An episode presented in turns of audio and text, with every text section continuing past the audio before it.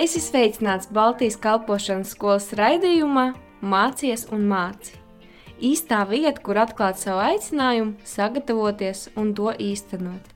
Par to arī parunāsim.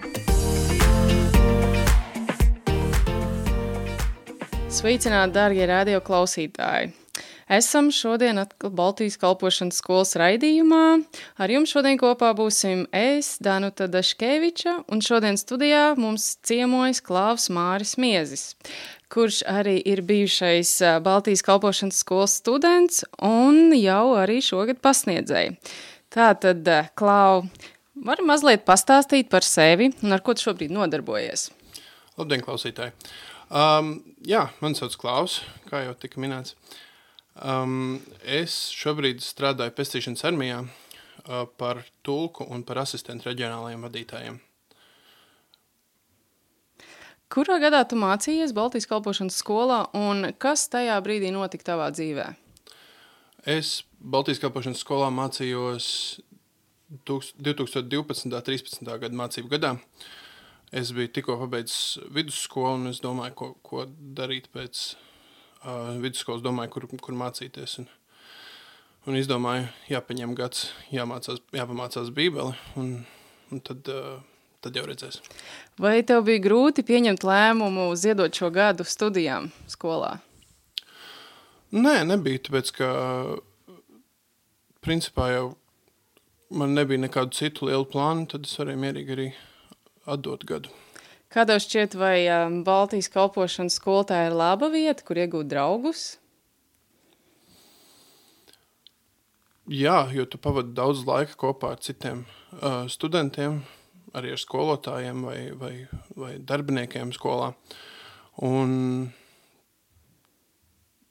un jā, tur iegūt labas draudzības, uh, kuras var palikt ilgu laiku, ja pie tām turpin strādāt.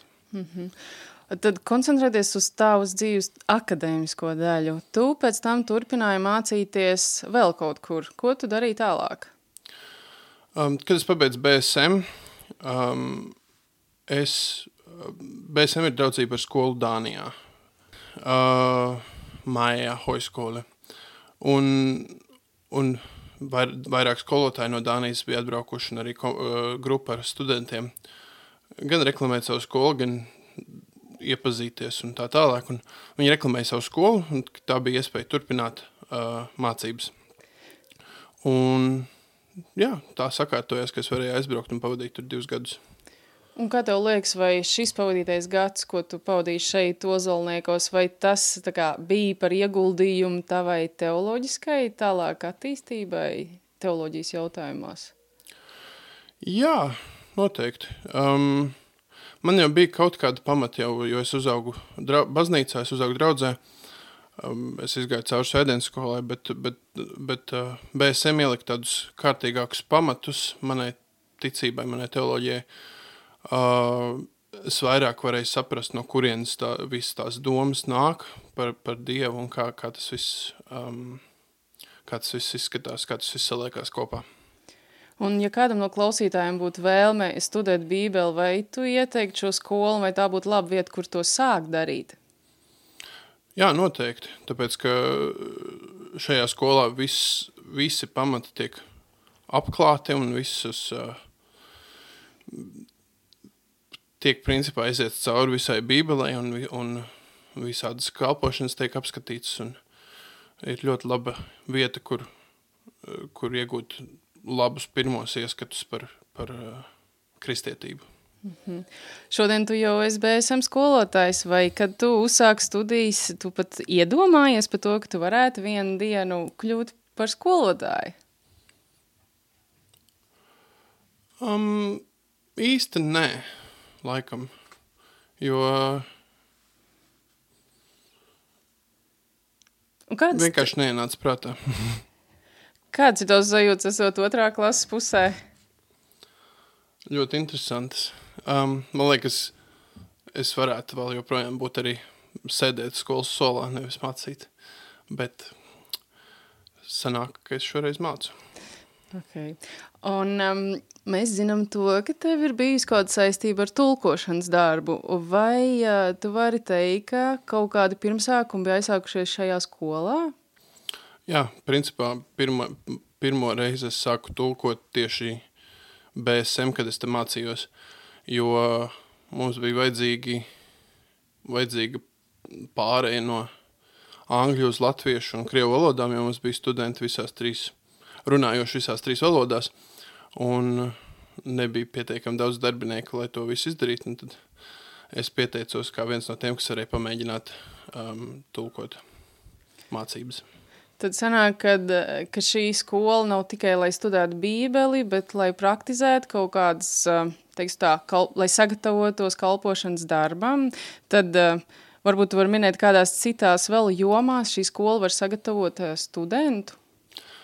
Jā, es principā BSM es arī iemācījos, vai sāku iemācīties spēlēt ģitāru, kuras arī izmantoju kalpošanai savā draudzē, arī vadu slavēšanu. Uh, var, var iemācīties uh, droši vien citas lietas. um, jā. Okay. Šajā programmā mēs cenšamies parādīt to, ka Baltijas kalpošanas skola ir domāta ikvienam. Vai tevis prāt tā ir laba vieta kādam, kurš vēlas sev veltīt tieši bībeles studijām? Jā, noteikti. Tas ir labs iesākums, kuru, cik es saprotu, arī BSM cenšas attīstīt, lai varētu arī tikt pie bakalaura grāda teoloģijā. Un, un šis noteikti ir labs sākums studijām, lai, lai, um, lai, lai labi iemācītos teoloģiju. Varbūt tu vari pastāstīt, kā tev skola ir palikusi atmiņās, emocijās pēc visiem šiem gadiem. Ko tu atceries no tā, kas notika skolā? Man liekas, mums bija ļoti laba grupa. Mēs bijām kādi 22, 23 cilvēki, studenti. Un man šis gads atmiņā stāv tāds kā, kā ļoti labs, ļoti draudzīgs. Um, bija labas, laba atmosfēra uh, skolā, grupā un, un ar darbiniekiem un ar skolotājiem, kas atbrauca vai no ārzemēm vai, vai no vietējām draudzēm. Un jā, vienkārši prātā ir palikušas ļoti labas tādas atmiņas un tādas labas um, siltas e, emocijas, kad es domāju par to gadu. -hmm. Kā skola ietekmēja tavu ikdienas dzīvi, vai tu varbūt pats sevī vai kāds tevī pamanīja kādas izmaiņas? Man pašam sevī jau ir ļoti grūti uh, kaut ko pamanīt, bet uh, tad, kad uh, pagāja pirmais semestrs un es aizbraucu atpakaļ uz Ventspilu pie mammas, Viņa teica, ka es esmu izmainījies, es esmu paliks, palicis laipnāks un mierīgāks. Un uh, viņai palika labs iespējas par šo skolu.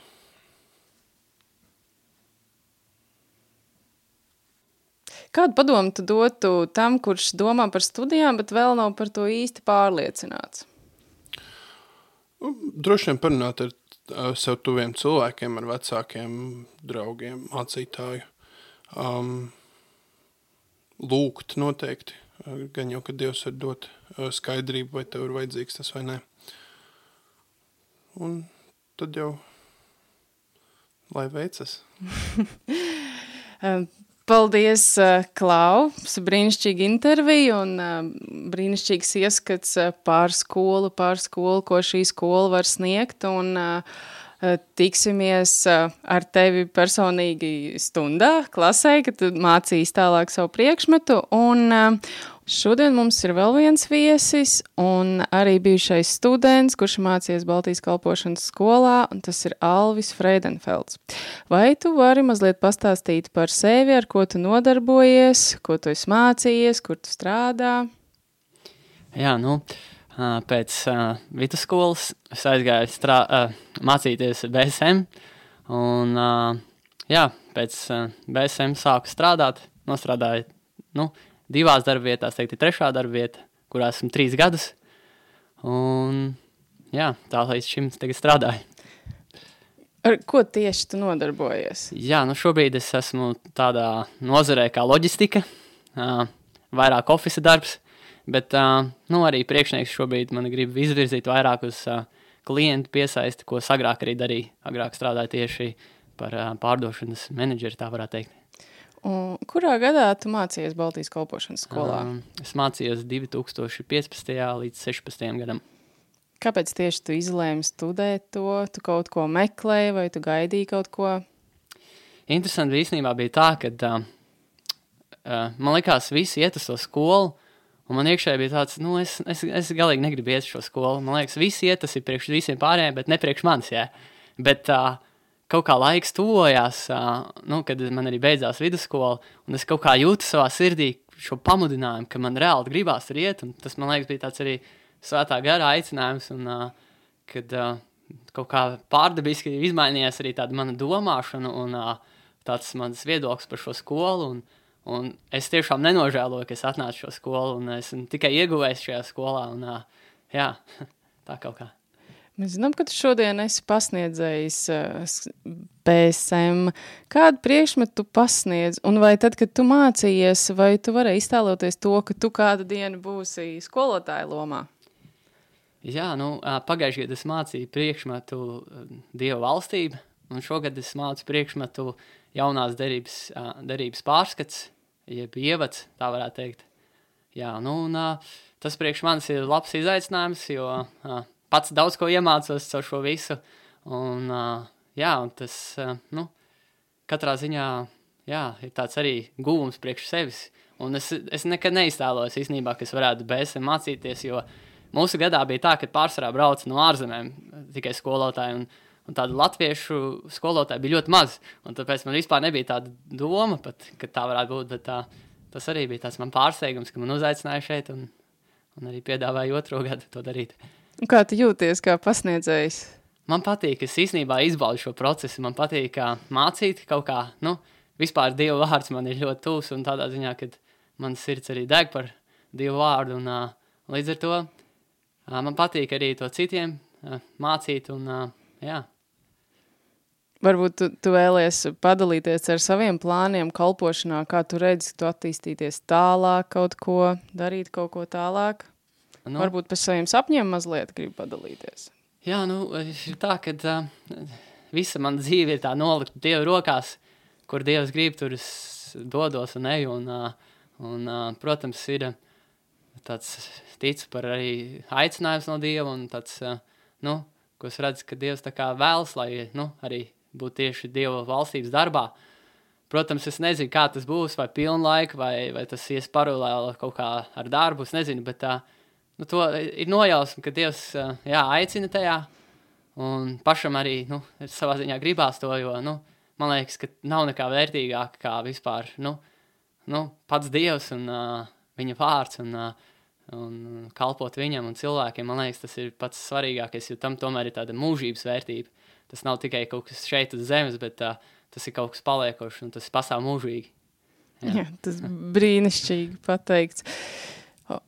Skolas programmu mēs cenšamies parādīt, ka tā būtu pieejama katram un ir domāta priekš ik katra. Ko tu par to domā? Protams, priekš katra, jo es, es ticu, ka nu, šis ir arī laiks tāds, kuru jūs varat saprast, ko tālāk dzīvē darīt. Ir laiks apdomāties, lūgt Dievu un meklēt viņa prātu, viņa gribu tālākam. Bet man liekas, ka tas ir arī būtiski, jo tev ir nostiprināt tādu garīgo pamatu, uh, tieši arī zināšanās par Bībeli, bet daudz svarīgāk arī par to, ka var iepazīt dzīvo Dievu un veidot šīs personīgās attiecības ar Dievu. Un, uh, jā, tāpēc es noteikti iesaku ikvienam, jo uh, nu, tas ir uh, vērtīgi jebkuram. Jebkuram ir vajadzīgs Dieva vārds, ikvienam mums vajag. Uh, nu, es, es varētu teikt īstenībā tā, ka, uh, ko es atceros, kad ja šodien es strādāju tādu darbu, ja ikdienišķi, ja, man ir, kā, ir jāatrod tas laiks priekš Dievu, un tas ir tāds bišķiņ sarežģītāk nekā, ka tu esi skolā, kur tu vari praktiski gandrīz 24-7 tu vari pavadīt uh, studējot Dievu vārdu, lūdzot, un, uh, un tas man liekas tik unikāli iespēja, jo pēc tam dzīvē bieži vien nav tādas iespējas, un, uh, un tad ir uh, nu, citas lietas, varbūt Dievs tev iemāca, ja, uzcēties viņam, paļauties viņu, bet uh, varbūt, jā, bet, uh, bet uh, tas, kad... Uh, tas ir būtiski ielikt tādu dziļu pamatu. Un, uh, arī man īstenībā, kad es mācījos, bija tāds uh, pravietojums šajā laikā, kad kā, Dievs nostiprina man garīgo pamatu. Un tas arī, varbūt arī šodien tā savā ziņā redz, kad atspēkojies varbūt tajā mācībā, kas man ir zinā, nu, kā, zināšanās par Dievu un par viņu vārdu, kad uh, jā, ir tas arī teoloģiskais. Bet kā tu nonāci līdz šim lēmumam mācīties? Jo daudzi, kas nāk šeit kā studenti, viņi ir gājuši cauri zināmām cīņām, ar viedokļiem, ar komentāriem. Varbūt ir kaut kāds bijuši finanšu kaut kādas kā barjeras, vai kā bija ar tevi? À, nu, manā gadā kaut kā man pašam nebija tādas uh, toreiz uh, tādas problēmas, jo tajā laikā es vēl pats nestrādāju. Man arī vecāki tad vēl man nodrošināja Un tad uh, finansiāli man nebija varbūt problēmas tā, bet uh, uh, katrā ziņā tas, uh, tas lēmums, uh, viņš bija nu, tādā ziņā vērtīgs, kad, uh, kad uh, katra diena, tomēr katra diena šeit BSM bija kaut kas tāds, ka, uh, nu, kaut ko tas ieliek tevi iekšā un, un ir kaut kādas lietas, ko tu tagad, tā, piemēram, ir reizes tādas situācijas, ka tu kādreiz pat atru, nu, meklēju, kur tev ir pieraksts no bēsēm, lai tas kā, atdzīvinātu varbūt, to, kas, ko tu mācījies. Un, un tas, jā, tas ir noderīgi. Kādu padomu varētu dot tiem, kuri pašlaik varbūt domā mācīties, nemācīties par šo soli, doties skolu? Ko tu viņiem ieteiktu? Nu, pirmais noteikti ir lūgt Dievu, saprast, vai tā ir viņa vieta. Bet es domāju, ka, es domāju, ka ja tev arī tu pat tā, tā nesaņem konkrēti no Dieva, ka šī ir tava vieta, es domāju, tāpatās tas ir tā vērts būt šeit, jo nu, tas, tas nav veltīgi. Ja? Tas, tas, kurš ceļ ja, savu namu uz klints, ja, tas pastāvēs, ja, un pastāvēs visos laikos. Un līdz ar to nu, es uzskatu, ka jā, ir vērts ikvienam uh, pieņem šādu lēmumu, bet, tā, protams, tas ir personīgi katra izvēle, un tas nav uzspiests, katram pašam tas ir jāsaprot, vai Dievs viņu aicina un ved uz šejien, bet tā, es domāju, ka, ja tu pat nezini, tad, nu, tad ir vērts atnākt vienkārši, un pēc tam varbūt tu sapratīsi, ko tālāk dzīvē darīt. Varbūt tu vari padalīties ar kādām spilgtākajām atmiņām, ir kaut kādi momenti, kas bija piedzīvot, kaut kādas liecības, vai tas, kas ir tāds palicis pēc šiem gadiem, spilgts prātā? Jā, nu, uh, varētu teikt, tā, viena lieta bija tāda, ka uh, es visā šajā gadā nebiju dabūjis nevienu soda punktu un biju ieradies uz visām lekcijām. Nebija neviena lekcija kavējis, bet es dabūju vienu soda punktu. un tas bija par uh, lūkšanu pēc uh, 11, ka nedrīkstēju, un tas bija toaletē. bet uh, es tādā ziņā es, uh, tā kā nepārdzīvoju, un es uh, nu, tādā ziņā atlaižu un piedodu. Tas ir nu, tādā ziņā, ka tie punkti varbūt nebija tik svarīgi, kā varbūt tas, ka, uh, jā, kad īstenībā es šajā laikā ļoti nodevos dievam lūgšanā, un uh, bija tā, ka uh, kaut kā man ir aizsījās tās slāpes, tā kā iepazīt dievu, pavadīt laiku ar viņu, un uh, īstenībā es pēc lekcijām devos uh, lūgt dievu, nu, kad beidzās visas lekcijas, es uh, devos uh, uz uh, savu somītas māju, kura bija tā kā tajā laikā tieši pieejama, man bija atslēgas, un uh, viņa pati vienkārši tajā laikā strādāja, pieskatīja bērnus un mācīja.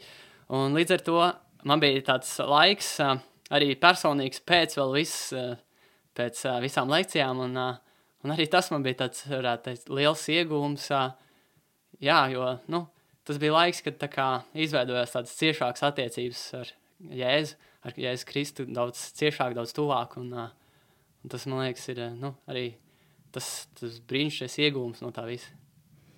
Kā reiz man jautājums par to, kādas tu sevī pamanīji kaut kādas pārmaiņas, varbūt raksturs tev mainījās. Kas notika īsti skolas laikā ar tevi, ar tavu personību?